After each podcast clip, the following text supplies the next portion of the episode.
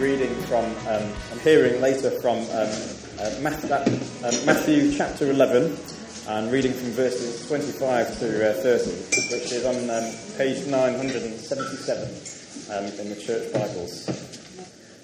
At that time, Jesus said, I praise you, Father, Lord of heaven and earth, because you have hidden these things from the wise and learned and revealed them to little children. Yes, Father, for this is what you were pleased to do. All things have been committed to me by my Father. No one knows the Son except the Father, and no one knows the Father except the Son, and those to whom the Son chooses to reveal him.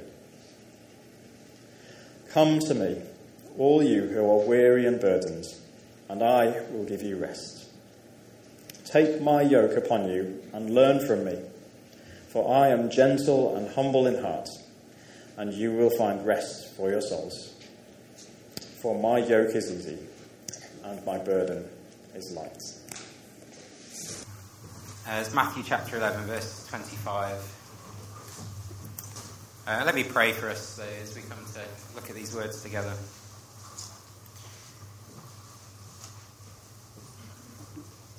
Uh, Lord Jesus, these words are it's an extraordinary promise. Uh, and I pray, please, that you would help us to hear what it is that you're offering to each of us this morning. And I pray that you give us the humility to take hold of it. And ask that in, in Jesus' name. Amen. Um, well, over the last uh, few weeks, we've been thinking about uh, work and the- trying to get a theology of work. What does the Bible say about this activity that we give most of our lives to? Not just the, the paid employment that we have, uh, but all the activities that we get up to when we're not leisuring, if that's the word, I think it is, but you know what I mean. So it might be the work that we're paid to do, um, or the million other things that we must do, from parenting to vacuuming to being a, a good neighbour in our community and doing things for other people. Uh, we've thought about how we both love and hate work in equal measure, and thought a bit about what the Bible says, the reason for that, the reason that's our experience. Uh, we thought that God made us to work, that work is good and has dignity, and yet work is broken because of our fall uh, from knowing God. Because we've rejected Him, uh, the, the, the, good thing that He's given to us to do is broken, frustrated. We'll always have a, a bigger vision of the work that we can accomplish than that which we're even able to achieve. We thought about the purpose of work and how, as Christians, because God's given us the work, we work for His glory now uh, by serving others. Uh, why, thought about why work is way, way more than just a, a necessary evil to get us to the weekend or to the next holiday, uh, but why it's full of why it's full of purpose and meaning uh, as we do it under the lordship of Jesus. Uh, last week we thought we began to think about rest and the importance of rest and what rest is in the Bible. This thing called Sabbath that God has, uh, this sanctuary in time that God has built into the pattern of creation. Uh, we thought about how God's given it to us so that we can rest from our work, remember that He's the God who completes things, that we're to trust Him, uh, and to remember He's the one who redeems us and will redeem us. Well, this week we're going to think about uh, that a bit more, uh, to dig in a bit more into, into that idea of, of rest and what the Bible means by rest. Uh, we're going to think about how, how we can be liberated even this morning, not just in the new creation, but this morning, from the slavery and the burden and the, the weariness of our work. See, like many of the things, the, the good things that God gives us, the, the Bible says that work can become a disordered good thing. It, it can capture more of our hearts than God intended us to do, that we might even love work too much or, or worship work. Now, you might say there's no way that I'm someone that loves work. That might be true for people like, I don't know, Elon Musk, who sleeps in his office, such as his obsession with his work, or uh, maybe an apprentice candidate desperate for success. But let's be honest, we're all, we all mostly, most of us breathe a sigh of relief at Friday evening, don't we, with a, a day off that's coming, or two days off if you're in a job like that. Now, we might not view work with the kind of significance that Elon Musk has. But I think with a few simple questions, what we'll see is I think that work might just become disordered. It occupies a wrong place in our lives. How subtly we can ask of work way too much. See, often, if you think about it, we say to our work, work, what kind of work will fulfill me or give me self worth? What, what work will give me the money I need for security or give my kids the best opportunities in life? Uh, what work will make my parents proud, or parents, what work are you fearful of your children ending up doing? How can I make sure my kids do a job that will fulfill their potential? What work will I most enjoy, make my life most easy or most comfortable? What work will get me respect or honour that means people make much of me, that I'm known as someone with significance? What work will give me real purpose and satisfaction will be a worthwhile job to do? See, we're not far away from Elon Musk, really, are we? If we're using work to answer any of those questions. To put it another way, we ask of work, what work will give me rest? Which is what we'll see Jesus is asking us to ask him for this morning.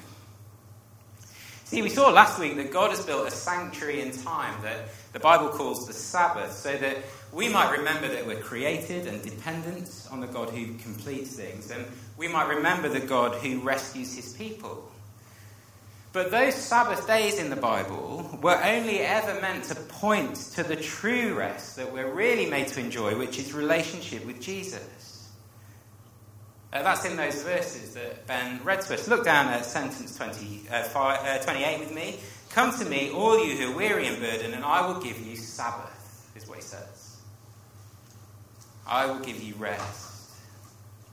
Jesus, the Bible says, and Jesus says, is our true Sabbath, our true rest. And the reason he, can, he is our true rest is because only Jesus can, is big enough to give the rest that we're made to enjoy. It's the first thing I want us to see from those verses. Only Jesus is big enough to give us rest. See, when work becomes wearying, we need to remember that only Jesus is big enough. Let me ask you this morning what's stopping you finding rest for your soul this morning? Uh, what are you carrying that feels too big? Uh, maybe you're facing an illness with no hope of a cure. Uh, maybe you experience mental illness that makes connecting with the real world just sometimes feel impossible. Uh, maybe it's the way someone has hurt you and it just feels too big to get over. Uh, maybe it's just a relentless cycle of bad news and scrolling through the BBC News app that leaves us with this sense of being unsafe. And so we feel weary and we feel burdened. We feel anxious about life and where life might take us. And into those feelings, work can become a place of safety for us, a, a pseudo saviour, can't it? So I know for, for, for some of you, your paid work might just be a, a refuge from the pressures of parenting. You'd much rather spend longer in the office than be at home helping. For some of you, it might be a place to, to avoid feeling lonely. The, the work is the place where relationships are easy, so you can avoid a difficult marriage. Or escape the loneliness, if you feel it, of being single. Work becomes the pseudo saviour. It's where we go to deal with our problems. Um, sorry to use a, a rugby illustration, um, but as a, a, famous rugby player has recently died called Doddie Weir. Um, he died of uh, really sad sadly of MND. And as you listen to the testimonies about him, everyone says about him that he dealt with his diagnosis and his illness by working to raise awareness and money for research, to, to do something to make this illness meaningful. Now, I don't want to dismiss the goodness of that. That's a good thing to do. Course, it's right to raise money and to invest in, in scientific research to, to make uh, ease suffering for people. But so quickly, that kind of work becomes well, I can't control this, so I'm going to do something. I'm going to take control. Work becomes a kind of saviour. Work can often give us a sense of control in a world that feels out of control. Whether it's the need to straighten up your desk so everything is aligned perfectly, or to be the boss that has control in this little sphere of the world to, where you can enact justice. Uh, maybe you're someone who feels on the edge of church here and not really able to, uh, to get involved in the way that you'd like to, but at work, well, you're someone. You're at the center of things. Maybe you feel anxious this morning because you, you're fearful for your kids. Because you think, well, they're choosing the wrong path and they're going to end up in, a work, in work that won't give them all the things I hope it will give them. So, do you see, work easily becomes disordered, doesn't it? Well, let me present to you Jesus. See, if you're new to Christianity, then I suspect you know that he was a real person, a real historical figure. But this invitation that he offers to each of you this morning might be a surprise to you because his claim is not just to be a person that taught us how to live better in the world, but his claim off his lips is that he's the God who made everything, the creator of the universe, that that God is his Father and that he is the eternal Son of the Father. Uh, look down at sentence number 27. Look at that with me. All things, Jesus says, have been handed over to me by my Father. Everything has been committed to me, he says. That Jesus, uh, the God that Jesus presents us with, is the one who's in control of everything, has responsibility over everything, for everything in the world. He's very big. a, a, a favourite film of mine is uh, called Inception. I'm not going to explain the plot to you, uh, it'd be too confusing. Uh, but the lead character, Cobb, stupid name, I know, but that's his name, uh, and his team at one point in the film are discussing how they can isolate this their mark, the person they want to, to do something to. Um, they need 10 hours on a plane with this person. Uh, and they're discussing uh, in this sort of very grand office that oh, we, need to, we need to own the crew and we'll, we'll need to know who the passengers are around us. We'll, we'll need to know what plane, we'll need the right kind of plane that no one will walk through when we're doing the thing that we want to do. And they're sort of discussing how is this going to happen when uh, uh, one character, I think his name's Sato, says, Well, I bought the airline. See what he's saying? The bigness of my ability makes all the problems disappear. I've bought the airline. That's what Jesus says here. I'm the only one who's big enough to deal with your mental health to deal with your addictions or your grief or your work or your rebellious child or your very life. I'm the only one who's big enough to keep you safe because everything has been committed to me by my Father. All of creation. It's made by Him and been given to me. Nothing is too big. Nothing. Not whatever you're struggling with or the war in Ukraine. Jesus is big enough. See, when you meet Jesus and you start to think about how you're working to prove yourself or to belong or to fit in or to feel secure, to, to be known or loved or accepted, to be in control, to get power, And you come across Jesus, you think, well, that's stupid. And how ridiculous it is that when we, when we fail or feel crushed or overwhelmed by our inability to take control or find a significance, when we become abusive or manipulative or resentful or selfish to protect what we think we need to get, or prickly or judgmental about others, in those moments, what you're saying is, I can be big enough. I can be big enough. And Jesus says, You're not. You're not big enough. I'm big enough. I'm, I'm the only one who can give you rest.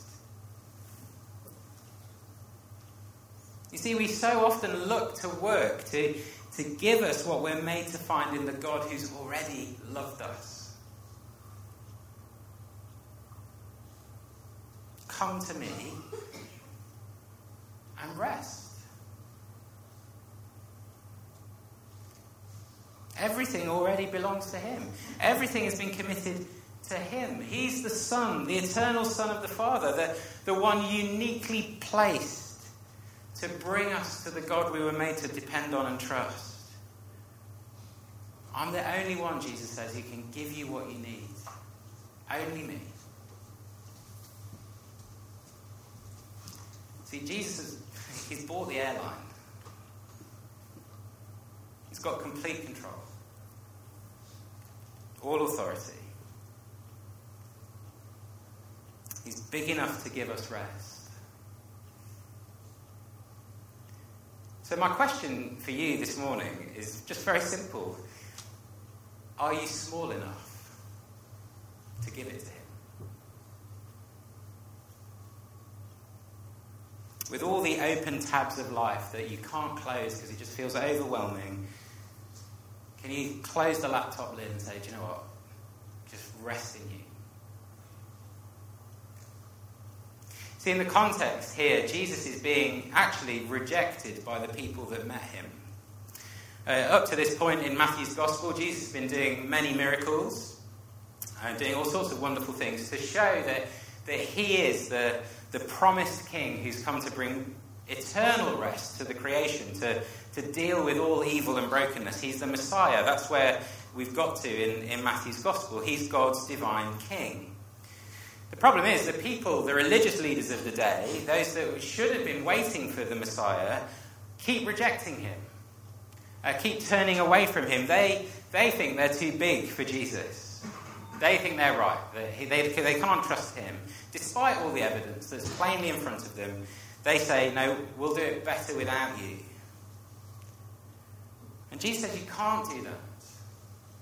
In fact, there's a really stark warning. A really stark warning. Uh, just have a look um, at verse 20. We didn't read this, but let me read it to you. Here's what Jesus says to those people that reject his invitation to rest in him.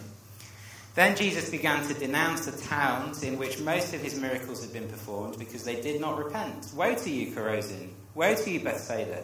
For if the miracles that were performed in you had been performed in Tyre and Sidon, they would have repented long ago in sackcloth and ashes. But I tell you, it will be more bearable for Tyre and Sidon on the day of judgment than for you. And you, Capernaum, you will be lifted to the heavens. No, you will go. Will you be lifted to the heavens? No, you will go down to Hades. For if the miracles that were performed in you had been performed in Sodom, it would have been remained to this day. But I tell you, it will be more bearable for Sodom and Gomorrah, for Sodom on the day of judgment, than for you. Now, there's lots to unpack there, but you see Jesus' point. Rejecting him, thinking you're too big for him, thinking you can live in his world that has been committed to him by his Father without reference to him, means that you're in great danger. Not just danger of feeling burdened and weary by the things life throws at us, but danger of losing the life that you were created to have forever. That's what the judgment is all about there. Only Jesus can give you the rest that you're made to have. These people, they are not small enough to admit they need to come to the one who's big enough. And so Jesus says, Look, come to me. Verse 28.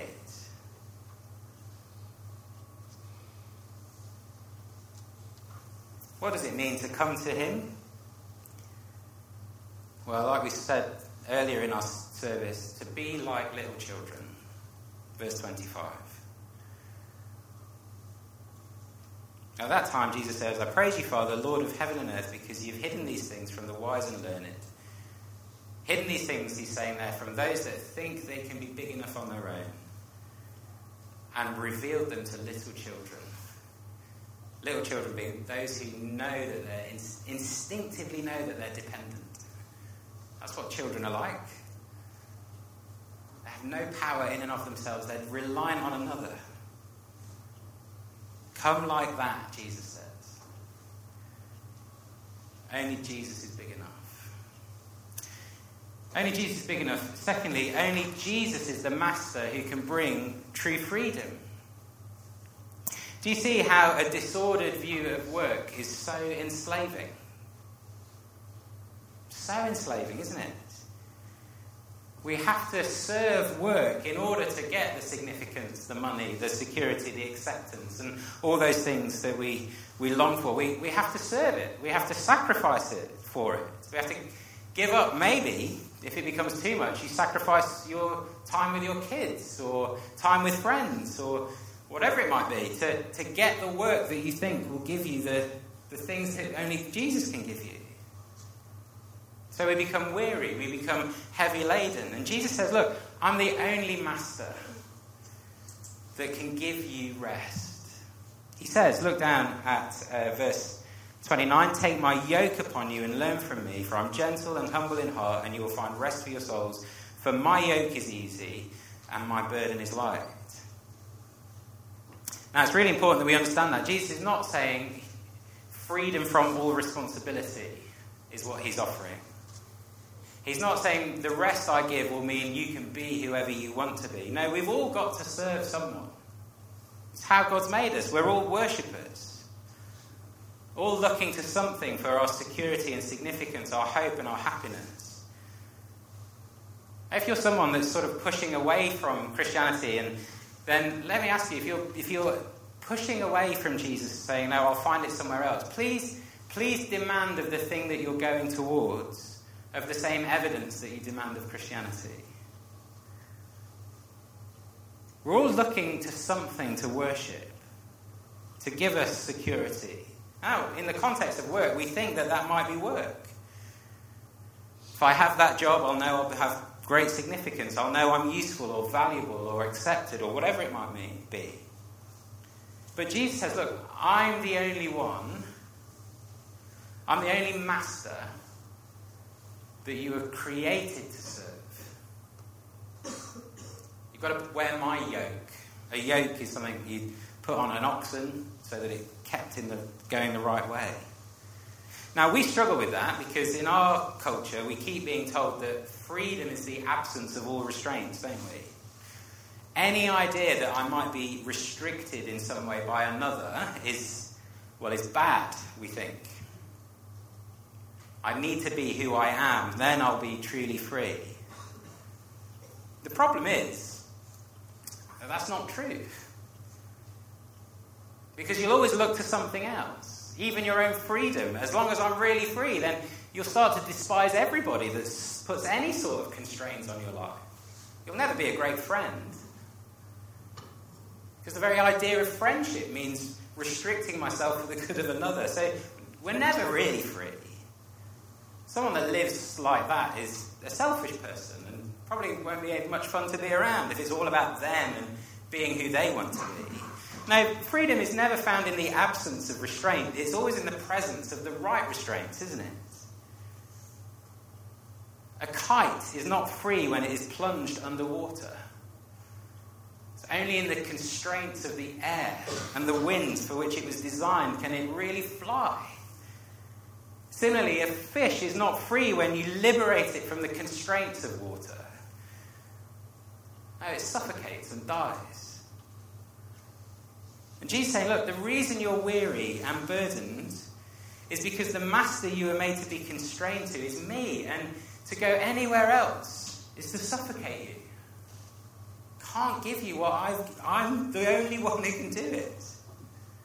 You're made to live and flourish under my lordship. So you can't live a yoke free life. You have to wear a yoke, and Jesus says, Look, it's only my yoke that will liberate you. Now, why is that? Why is it only Jesus' yoke? What does he mean? Well, because Jesus is the only master, and you've got to hear this. Tune in now if you're falling asleep.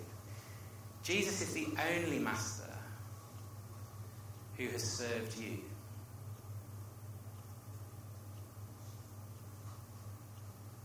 See, what does Jesus do with all of his authority? I'm going to start crying. What does he do with all the power that's been entrusted to him? On a cross. For you. That's what he's like. says all the things, all the rejection of me all the distrust of me as though I'm bad and I hate you, I'm out to get you. All the rejection of me that says, Your world is my world and I'll take control. All the filth that spills out of our life because of that. He takes it on himself and owns it. It says to his father, Treat me as they deserve to be treated. Reject me, don't reject them. Forgive them, Father, they don't know what they're doing, is what he said on the cross. It's remarkable. That's our master. That's our king. That's the one we bowed before. It's not one whipping you to do things that you don't want to do. He's the one who says, Look, I love you so much. I've made you mine. Now go and live in my world with me in charge and flourish. Be the creature that I created you to be.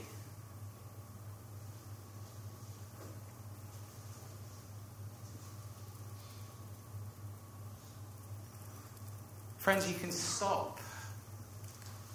Stop striving. Stop thinking you can get justice on your own. You're not big enough, no offense. You're just not big enough. Stop thinking you can deal with it and get acceptance on your own. You can't. You will always fail. You will never live up even to your own standards. Stop thinking that job will give you security. It might do in our culture for a bit. We might think doctors are brilliant for a bit. But one day culture will change its mind and it'll be another job. Only Jesus is big enough. Only Jesus is the master who served you. See how liberating that is this morning? You can be this morning in church as a failure. Isn't that wonderful? I know we don't like talking about sin and being a failure. I think it's just the best news in the world. I can turn up here and go, do you know what? I am not the person you thought I was.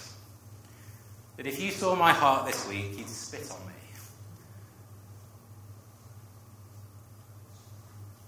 You don't have to pretend.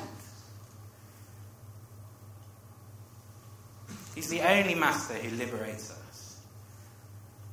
See, Jesus is big enough. He's the only master who serves us, which means it's only Jesus can make you work as you're made to. See, I said a few weeks ago that the purpose of work was to bring, bring God glory by giving ourselves for the sake of others. Well, how do you do that? You can only do that if you know that in Him you've already got everything. See, when work becomes what would work can I do to make my parents proud? What work gives me the most money? What work makes me the most fulfilled? Become, we become selfish, self obsessed, bitter, resentful, all those things, judgmental, abusive, probably. But when you see that you, in coming to Jesus, the servant king, that in him God has lavished on you every spiritual blessing forever, you are free to say, how, how can I love people? How can I give what's been given to me for the good of others? How can I work hard in my job, not to win the approval of the, my boss or the acceptance of my colleagues, but because I want to serve Jesus. Because I want to really love the people around them. Not for what they'll give me, but because I just love them. You can go home on time and not overwork because you've got other responsibilities, even if that means being overlooked in your promotion, or being seen as someone who's let the team down, because your value is no longer in what people think of you. And you can stay, even if your boss doesn't see that you've stayed and worked the overtime, because your value is not in what your boss thinks of you, but because you want to do a great job, and this job requires more time. Rather than always thinking, how can I make my work a place where I flourish? You can start to think, well, how can I make this a great place for other people to work? Instead of, what can I get out of this? It's, what can I give? There's a lovely chapter in 2 Corinthians 8 where a group of Christians in Macedonia are so thrilled with how loved they are in Jesus that out of their poverty they keep giving money to other Christians who need it. So freed from the love of money.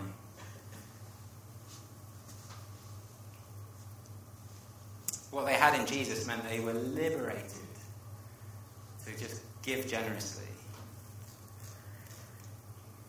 Man, can you imagine a world like that? Imagine a church like that. Where Sunday was about not what can this place do for me, but how can I make this a great, a great experience for the person standing next to me?